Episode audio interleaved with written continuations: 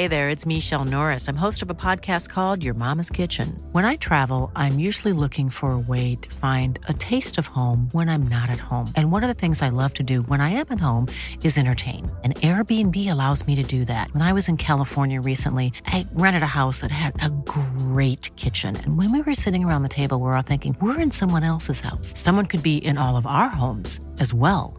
If you have a home, but you're not always at home, you have an Airbnb. Your home might be worth more than you think. Find out how much at airbnb.com/slash host. Hello? Hello? Podcast Network Asia. Isang paalaala, ang susunod na kabanata ay naglalaman ng mga salita at pahayag na maaaring magdulot ng takot, pangamba at pagkabahala sa mga nakikinig, lalo na sa mas nakababatang gulang. Huwag magpatuloy kung kinakailangan. Tuloy po kayo sa ika-apat na apat na gabi ng San Telmo Society. Kumusta po kayong lahat?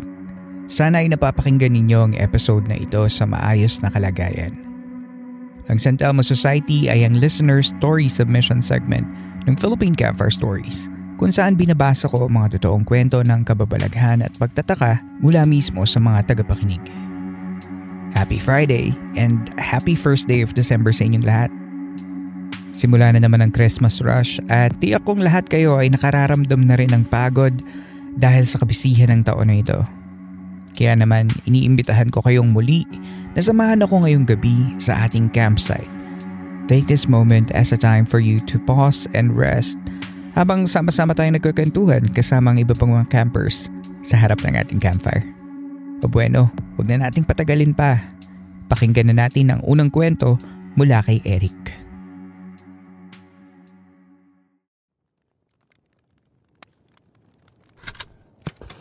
Hello, Campmaster.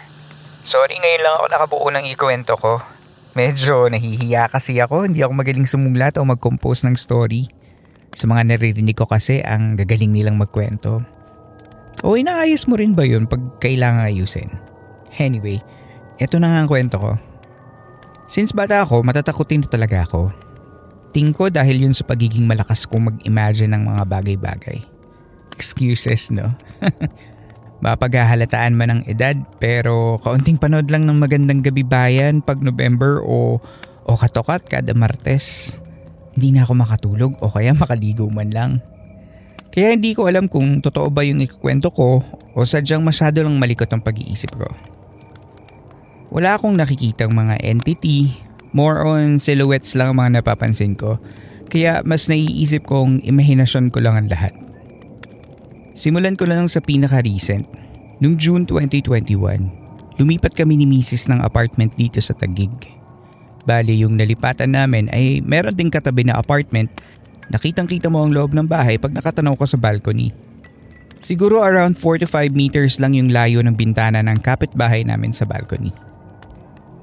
Tapos ang napili namin na room ay sa second floor na nakatapat sa balcony kasi maganda ang air circulation at yun lang may dalawang bintana sa magkabilang side. Pero pag nakabukas ang bintana namin sa harap, ay makikita ng nasa roof deck ng kabilang bahay ang loob ng apartment namin.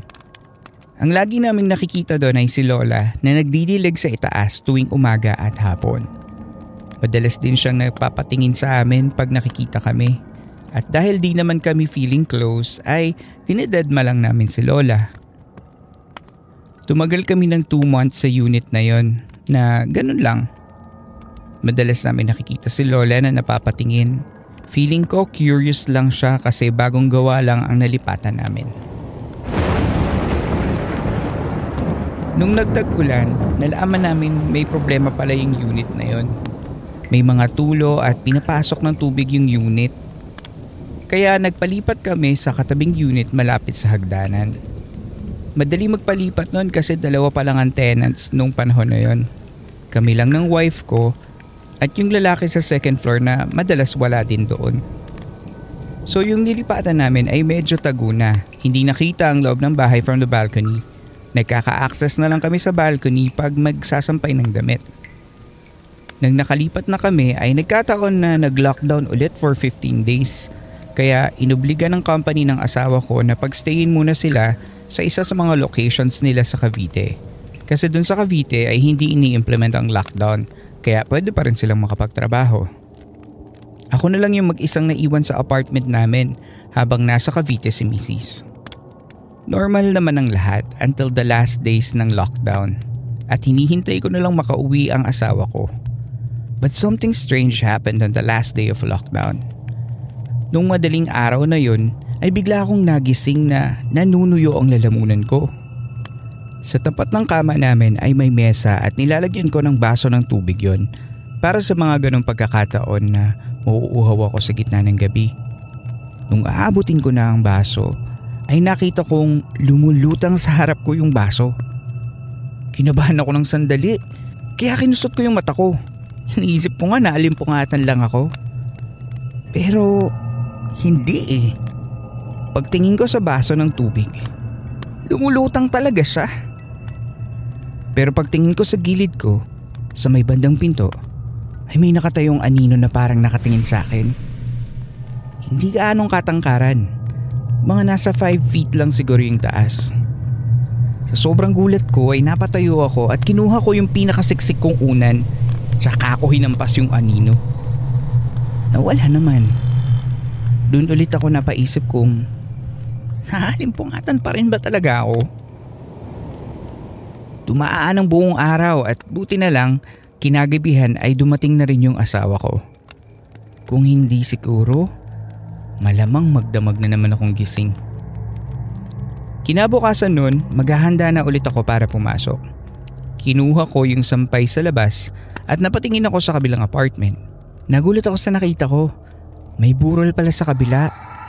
At nalaman ko na si Lola pala na laging nakatingin sa amin yung nakaburol. Doon ko naisip na baka siya yung nakita ko at nahampas ko nung madaling araw na yun. Doon ko na kinuwento sa asawa ko yung realization ko. Kaya lang napagalitan ako eh. Tigilan ko na daw yung kakapakinig ng horror.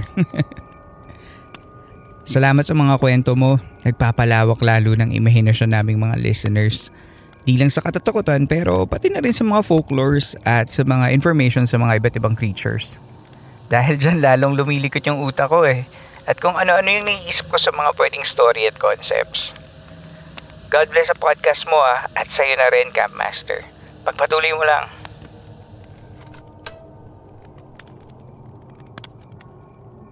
Hi Eric. Salamat sa pagsasend mo ng iyong kwento. Alam mo, natutuwa ako at napagalitan ka ni Mrs. Tigilan mo na daw yung pakikinig ng nakakatakot. Sa isang samahan kasi hindi yata talaga pwedeng pareho kayong mahilig sa horror kasi for sure pareho kayong magiging active ang imagination at baka mamaya pareho pa kayong hindi makatulog sa gabi, di ba? anyway, balik tayo sa kwento mo. I would probably agree na it might just have been your imagination gawa ng biglaang mong pagkagising. Kasi kung feeling mo si Lola yung anino at kamamatay lang niya, iba they say that spirits who are in the earthly realm need immense amount of energy to move physical things and to make their presence seen.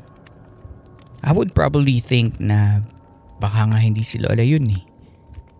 Well, nakakatakot naman talaga yung experience mo pero na-impress ako dahil sa fight or flight situation nalaman mo na fighting ka pala. So, bilib na bilib ako sa'yo. Sana lang hindi na kayo gambalain ng kung sino man o ano man yung nakita mo. And enjoy living in your house in peace. Thank you sa'yo, Eric.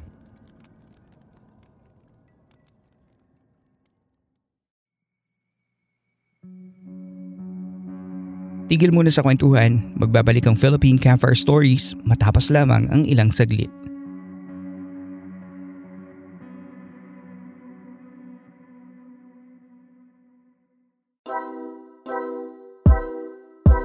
Hello, everyone. This is Earl from Philippine Campfire Stories podcast. Do you want to know a secret? I can do. Wait for it. Magic. You don't believe me? Well, how do you explain the dragon I suddenly conjured in one of my episodes?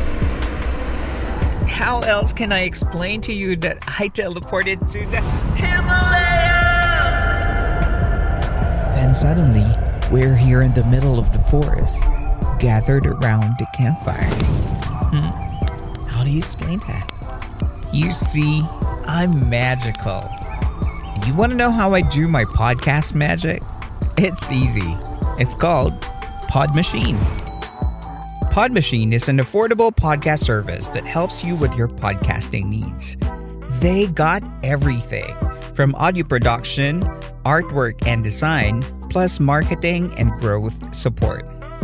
They can do all these stuff so you can focus on what matters the most creating great content that you and your listeners love. Sign up now and get a free episode credit so you can experience the convenience of having Pod Machine as your team. But wait, what use am I without getting you additional magic, right? If you use my code PH Campfire, you get one more episode credit upon subscribing. So what else are you waiting for? Sign up now and experience the podcast magic that is Pod Machine.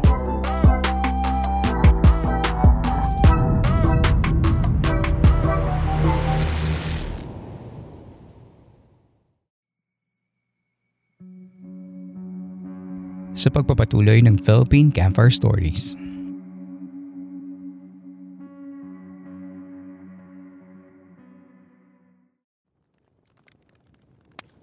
Ang susunod nating kwento ngayon ay mula kay Jason. Pakinggan natin ang kanyang kwento. Good morning, Campmaster Earl. Una sa lahat, salamat ulit sa mga interesting and relaxing podcast episodes mo na talaga namang nakakatulong sa akin dito sa China. How I wish na sana magkaroon tayong mga campers ng totoong campfire story sharing session. Ito na ang story ko. Last winter vacation of 2020, ay pinadala kami ng boss ko sa Qingyuan City dito sa Guangdong para magturo ng sampung araw sa mga estudyante.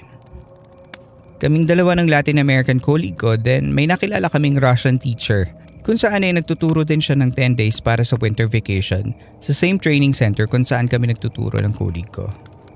One of those days habang namamasyal eh nag-decide yung Latin American friend namin na maglaro ng Ouija board dun sa abandoned ancient town. Sobrang luma na ng structures like 1900s pa yata yun. Wala naman kaming na-encounter na spirits nung gabi na yon pero ang nakakakilabot eh after ilang days lang eh namatay yung isa sa very close friends ko sa Pilipinas. And after two months, namatay din yung two other very close friends ko. Bale, sunuran silang tatlo na namatay from February to April each month. Nadepress ako after nangyari yon hindi ko alam kung may kinalaman ba yung paglalaro namin ng Ouija board sa ancient place na yon. Hindi ko na din sila natanong kung may mga unfortunate events din bang nangyari sa buhay nila after namin maglaro ng Ouija board. Coincidence? Sobrang strange talaga dahil three of my very close friends ang namatay ng sunod-sunod na buwan at sobrang nalungkot talaga ako nun. My life will never be the same again. That's all, Capmaster Earl. Once again, salamat and more blessing to come sa iyo at sa podcast mo. God bless and take care always. Hi Jason, I'm sorry that you lost your close friends. Mahirap yan, lalo na nasa malayo ka nga pala. At tulad nga ng nabanggit mo sa akin sa isa sa mga messages mo ay wala kang masyadong kapwa Pilipino kung nasan ka man ngayon. Sana dumating ang time na mawala na din yung pain na nararamdaman mo dahil sa pagkawala ng mga kaibigan mo. Hindi ko alam kung ano ang kinamatay ng mga kaibigan mo pero with the timeline that you shared eh parang kainitan ng COVID-19 yung mga panahon na yan. I know naman na hindi natin ma-justify kung ano man yung rason ng pagkawala nila. But siguro hindi naman yun dahil sa gumamit kayo ng Ouija board ng mga kasama mo. Maybe you're just projecting your pain to that one other factor na ginawa mo.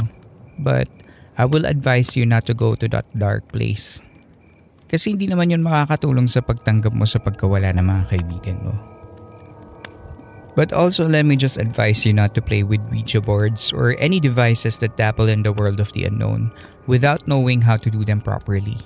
Hindi biro ang pakikipag-usap sa mga hindi nakikita at dapat guided kayo ng mas nakakaalam para lang makasiguro kayo na nasa balanse ang lahat. Ganun pa man Jason, sana matapos na yung kalungkutan mo. Lagi ka lang makinig sa podcast para naman kahit paano ay maibsan yung sadness na nararamdaman mo. At para ka na rin may mga kasama dahil sa mga kapwa natin campers. Ingat ka palagi. Ang susunod na kwento natin ay mula kay Charmaine. Pakinggan natin ang kanyang kwento. Po. Lagi kami nakikinig sa inyo ng sister ko.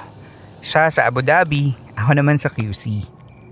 I just want to share our experience sa isang beach resort sa Olongapo, Subic noong taong 2018.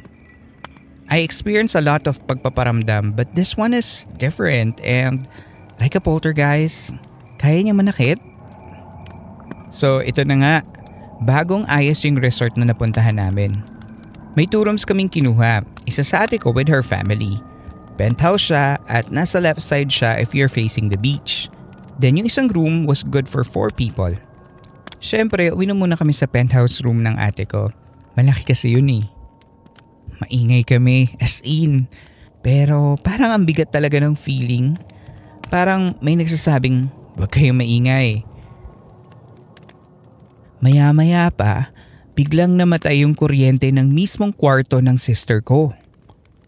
Kami naman, dead ma, baka kung ano lang naman kasi yun hanggang nangyari ulit ng apat na beses. So nagtaka na kami. Mga 10pm na siguro yun. Ang ginawa ko, lumabas ako sa veranda. Pero ang pakiramdam ko noon, parang may pumipigil sa akin na tumingin sa left side. Ang lakas ng hangin. Tapos yung paligid, puro puno. So yung left side nga, paglabas mo ng veranda, may malaking puno, tapos may harang na kasi meron ng may-ari ng kabilang bahay. Ryan Reynolds here from Mint Mobile. With the price of just about everything going up during inflation, we thought we'd bring our prices down. So to help us, we brought in a reverse auctioneer, which is apparently a thing. Mint Mobile unlimited premium wireless. Ready to get 30, 30, bit to get 30, bit to get 20, 20, 20, bit to get 20, 20, bit to get 15, 15, 15, 15 just 15 bucks a month. So, Give it a try at mintmobile.com/switch. slash switch. $45 upfront for three months plus taxes and fees. Promo rate for new customers for limited time. Unlimited more than 40 gigabytes per month. Slows. Full terms at mintmobile.com.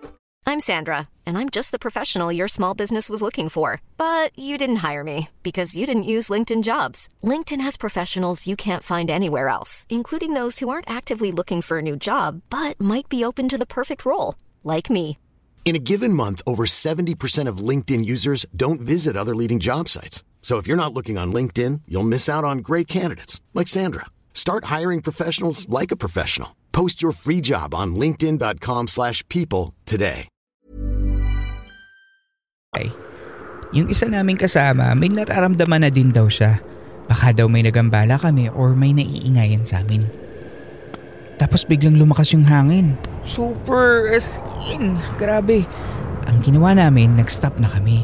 And we went back to our room with my sisters and two kids. Habang naglalakad kami papunta dun sa kabilang room, biglang may sumutsot sa amin. Kami naman, dead ma. Di ko muna sinabi sa sister ko pero ang bigat po talaga ng feeling. Yung penthouse room kasi ng sister ko ay nasa second floor at yung room namin ay nasa likuran na area. Kaya kailangan mo pa talagang lumabas at maglakad talaga to get back to our room from my sister's. Kitang kita talaga namin yung kabilang side. Nababalot lang siya talaga ng dilim. So eto na nga, Diyos ko. Patulog na kami, di ba? Naunang matulog yung mga kids ko at yung bunsong kapatid ko. So kami na lang ng isa ko pang sister yung natitira. Sabi ko buksan na lang yung TV para mawala yung kaba namin. Pagbukas ko ng TV, nilagay namin sa HBO channel. Kasi yun talaga yung hilig namin na channel. So nagtalokbong na ako ng kumot at pumikit na ako. Walang ano-ano ay nabigla kami ng sister ko kasi biglang lumipat ang channel ng TV mag-isa. At eto pa, guess what anong channel? Isang evangelical channel at may isang pastor na nagpipreach siya about angel versus devil. Sabi pa ni pastor nakasurround lang daw amongst us yung mga devils. So kami, yung isura namin, napaupo kami. Like, what the fuck, diba? Tapos nagpanik na kami sa takot. Ginalugad namin yung kama para patayin yung TV na yun. Yun na yata yung pinakamahabang sampung segundo namin kakahanap lang ng remote. Pero to our surprise, andun lang pala yung remote sa tabi namin. After nung mini panic moment namin na yun, dinedma na ulit namin. Siyempre, bawal magtakutan, baka lumala pa. So nilipat ko na nga ulit yung channel tapos nagtalokbong na ulit ako. Pero shit, nagulat ako. May bumata sa akin ng bola. Eh nakatulog na yung sister ko. Ginawa ko, ginising ko siya. Tapos galit na galit siya kasi ba't ko nga daw ba ginising? Eh, ang hirap-hirap nga daw niya makakuha ng tulog. Sabi ko, may bumato ng bola sa akin. Minura niya ako, sabi niya, paano mapupunta yung bola ng volleyball? Eh, nasa kabilang room yun. Akala niya gumagawa lang ako ng kwento kasi hindi ko naman alam na nasa kabilang kwarto yung bola. So, hinanap ko, di ba? Sabi ko pa sa kanya, huwag ka matutulog, hahanapin ko yon. Then, ayun na nga, nakita ko sa ilalim ng kama yung bola. After noon, hindi na kami nakatulog hanggang alas 4 na ng umaga. Kinaumagahan, hindi ako mapakali. Lumabas ako ng veranda at nakita namin na may bahay pala ng katabi itong resort na ito. Tapos yung house na yun, haunted pala talaga daw. Lahat ng corner ng house may cross na pulang pintura. And I still have the pictures to prove it. Tapos, hindi pa ako mapalagay. Kinausap ko yung mga staff at nagtanong ko kung may namatay bang kuryente kagabi. Sabi nila hindi naman daw namatay. Tapos nagtanong ako sa kabilang bahay. Then sabi nga nila, haunted daw yung bahay na yon. Yung family dang may-ari ng bahay, may anak na girl tapos ayaw daw tigilan ng elemento kaya sila ang umalis ng bahay. You can check it also kasi baka may mga nagbago na. Siyempre 2018 pa yun eh. Yun lamang po Campmaster, salamat. Hi Charmaine. Thank you for reaching out and sharing with us your story. Nakakatakot naman tong resort experience mo na to. Sino kaya yung bumato sa'yo ng bola at saka yung naglipat ng channel? Halatang nagpaparamdam sa inyo, no? Baka naingayan na nga siguro sila sa inyo. So dapat ba magpasintabi muna lalo na kapag out of town lodging ang titirhan nyo kapag nagbabakasyon? Come to think of it, kung may nakatira nga doon sa kabilang area ng resort at nagambala nga sila, for sure magagalit nga naman sila kasi that's their place of dwelling. At kayo naman ay eh, dayo lang. Pero hindi naman kita masisisi. Siyempre, you went there to have fun and relax with your family nga, di ba? Kung ako siguro, magpapasintabi na lang ako. Wala namang mawawala. And at least aware ang mga unseen friends natin of your presence during your visit. This is one vacation experience to remember. Salamat sa pag-share mo ulit, Charmaine. At hindi tayo titigil sa tatlong kwento this week, may humabol pang isa. Pakinggan natin ang kwento ni CJ. Good day, Campmaster. Ako nga pala si CJ. Matagal na akong nakikinig sa podcast mo, sir, since magsimula ang pandemic and this is the first time na mag-send ako ng karanasan ko sa inyo, sir. Nagsimula ang story ako nung bagong pasok pa lang ako sa aking pinagtatrabahuhan. Somewhere in Makati. Hindi ko na lang po sasabihin yung company name. Pero I can say na luma na ang building kung saan ang office na pinapasukan ko. At first few weeks, okay naman ang atmosphere sa office. Okay din naman ang mga senior ko at mga ka-workmates ko. By the way, isa po pala akong architecture graduate at alam naman ng karamihan na madalas talaga ang OT sa line of work namin. So minsan nag-OT kami ng sabay ng mga ka-workmates ko pero minsan natataon na magkakaiba naman ang schedule namin kasi magkakaiba din yung projects. My first year experience is nung nag-OT ako. May kasama naman akong isa pero nag-out na siya agad ng mga bandang 9pm at naiwan ako kasi madami pa akong datapusin. Ang natira na lang noon sa office ay dalawang sanitary engineer at si Manong Guard. A few minutes have passed at okay naman, wala naman akong nararamdaman. I decided na mag-refill ng tubig ko. Medyo malayo yung water dispenser sa cubicle ko. Pinapatay kasi namin yung ibang ilaw kapag OT para hindi aksaya sa kuryente. Kasi medyo madilim sa area kung nasaan yung water dispenser. Kaunting lakad ko ay may naaninag akong shadow na parang bata kasi maliit lang siya. At first hindi ko siya pinansin. Sabi ko sa sarili ko baka dahil lang sa pagbabad ng mata ko ng buong araw sa monitor kaya nahihirapan akong mag-adjust ng mata ko sa sudden change ng light to dark. Nagpatuloy ako sa pagkuha ng tubig at bumalik na ako sa station ko. At around 11pm, Magsi-CR sana ako at that time. Pero pagtayo ko, may nakita naman ako sa peripheral vision ko na parang bata na tumakbo ng mabilis. Natakot na ako noon kasi parang hindi na siya normal. Ayoko naman tanongin yung mga kasabayan ko mag-OT kasi baka mapwirduhan sila sa akin. Nagtuloy-tuloy lang ako papuntang men's toilet. Habang nagsi-CR ako, parang may narinig akong mahinang boses ng babae. Hindi ko lang maintindihan ang sinasabi niya pero para siyang nagchat-chant Ewan, di ko maintindihan. Sa takot ko noon, agad-agad akong lumabas ng CR at nag-out na din ng 11.30pm. The next day, naglakas loob na ako sa katabi ko na magtanong. Yung tipong pabiro lang. Sabi ko, Pre, alam mo ba nung nag-OT ako kagabi, parang may nakita kong bata na tumatakbo dun sa may aisle ng office. After ko sabihin yun, na-feel ko na parang medyo nag-iba yung mukha niya. Medyo natagalan siya sumagot. Ang sabi niya sa akin sa mahinang boses ay, Tol, hindi sa tinatakot kita ah, pero matagal ko nang napapansin din yun kapag nag-OOT ako. Para ba siyang maliit na bata na sa gilid mo lang ng mata nakikita? Natakot na ako nung sinabi niya yun. Pero alam mo Camp Master, mahilig man ako sa mga mysteries, ghosts, and supernatural. Pero masasabi ko pa din naman na I'm a man of science and I believe in God. Pero nakakatakot talaga eh. Ang sabi ko sa sarili ko is tatatagan ko na lang yung loob ko kasi maswerte ako na may work pa din ako. Tinanong ko din siya kung alam din ba ng mga ka-workmate namin about doon. Sabi niya hindi. Pero meron daw isa dating nag-resign dahilan na bukas din daw ang third eye noon. At hindi niya maiwasang makita araw-araw yung batang babae. Nung nasabi niya yung batang babae, mas kinalibutan ako kasi Boses din ng batang babae yung narinig ko sa loob ng CR. Kinuwento ko din sa kanya pero sabi niya ako pa lang daw yung kakilala niya na nakakarinig. Mas natakot ako doon kasi it means na mas magpaparamdam yata sa akin yung bata. So every time na mag-OT ako or kami, nagpe-pray kami after 5pm para at least may protection kami.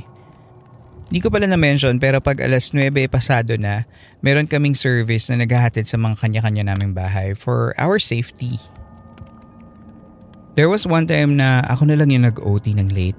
Ganun pa din. Nakikita ko pa din yung batang tumatakbo. Pero hindi na ako nagsi-CR ng gabi. Sa baba na lang ako ng lobby ng building namin nagsi-CR. Pauwi na ako that night at hinihintay ko na lang yung driver na maghahatid sa akin.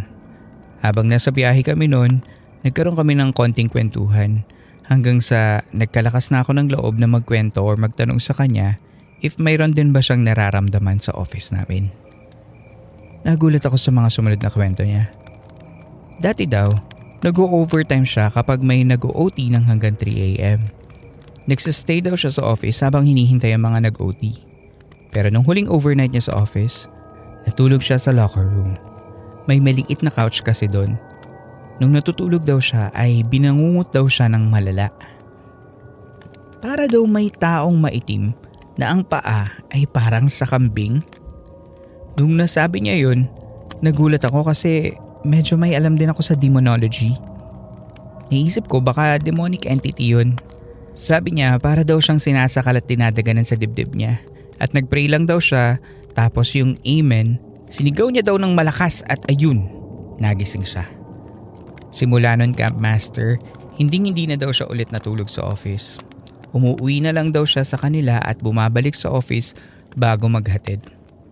Sabi niya din sa akin mag-ingat daw ako at lagi daw ako magsama ng makakasabay mag-OT paghating gabi na at wag daw akong iidlip.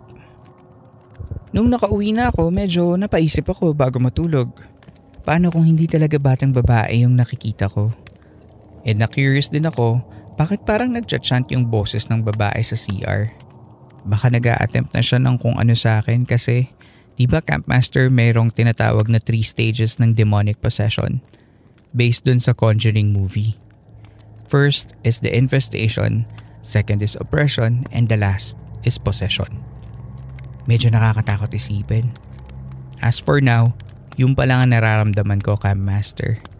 Sana hindi na masundan ng mas malala yung mga nararamdaman ko sa office kasi maganda naman yung palakad ng office eh. And mahirap ding humanap ng trabaho ngayon. Once again, Campmaster, this is CJ, avid listener ng podcast mo.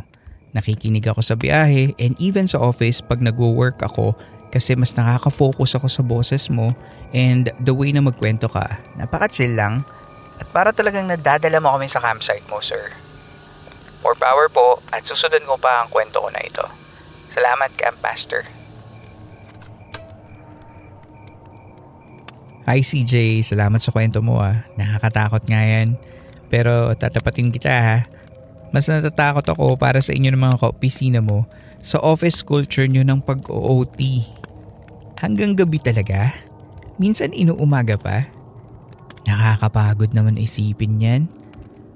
Aba, eh kahit wala akong third eye kung ako man ang mapilitang mag-OT hanggang 3 a.m., eh natural na bubukas din talaga yung third eye ko para tulungan yung two normal eyes ko na makafocus sa trabaho. At kung makita ko yung batang babae na yun, baka utusan ko pang mag-OT yun. Hindi, joke lang. Binibiro lang kita. Anyway, nakaka-relate ako dyan sa OT nightmares na yan. Pero not to the same level na nakakarinig just like what you had. One time nung nagtatrabaho ako sa Makati, naiwan ako sa opisina hanggang 9pm. Tahimik na kasi ako na lang yung tao. Hindi ko alam kung dahil ba sa halo-halong pagod at active imagination no. Pero ramdam ko eh. Sa gilid ng mata ko. Ewan ko, di ko ma-explain sa inyo pero parang meron. Hindi ko nga ma-put into words kung ano ba talaga yung ine-explain ko eh. Pero ramdam mong may natingin, yung ganun. Wala namang talagang nangyari. Tinapos ko lang din yung work ko at umuwi na din ako. Pero kinuwento ko sa mga kaopisina ko kinabukasan na sabi ko parang may naramdaman ako. So, ayun nagkatakotan na lang din pero more than that wala namang nangyari. Pero yung sinasabi mo na may chanting, mas next level na yata yun. Tama ka naman sa alam mo about demonic possessions. Pero mahaba kasing proseso ang identifying a demonic possession kaya hindi ako makakapagbigay ng opinion ko lalo na at wala naman talagang nangyaring seryoso during your experience sa office. Pero like what I said earlier, mas nakakatakot na na-normalize ang OT culture sa office nyo. Pahinga ka din ha. Baka kasi hindi mo makuha ang sapat na pahinga ng katawan at isip mo at maapektuhan palalo yung trabaho mo. Baka mamaya ikaw na yung magmulto sa office nyo pag tinuloy-tuloy mo yan.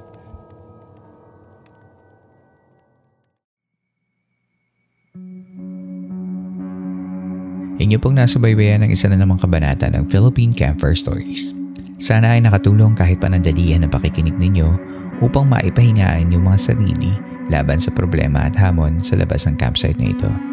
Mapapakinggan nyo pa rin ng libre ang mga nakaraang episodes sa lahat ng major podcast platforms. Kung nais ninyo maging bahagi ng podcast na ito, ay maaari kayong mag-share ng inyong mga kwentong kababalaghan o pagtataka at mag-email lamang sa campfirestoriesph at gmail.com. Susubukan nating isama ito sa story submission segment na San Telmo Society. Muli, maraming maraming salamat po sa pakikinig. Hanggang dito na lamang po at hanggang sa susunod nating kwentuhan.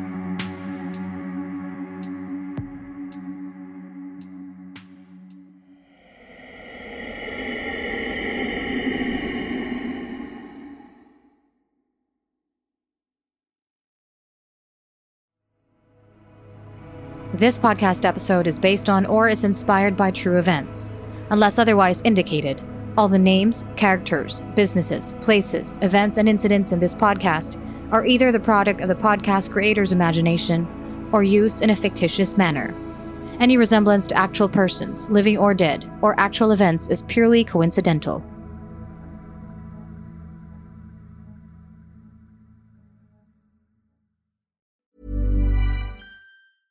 Even when we're on a budget, we still deserve nice things.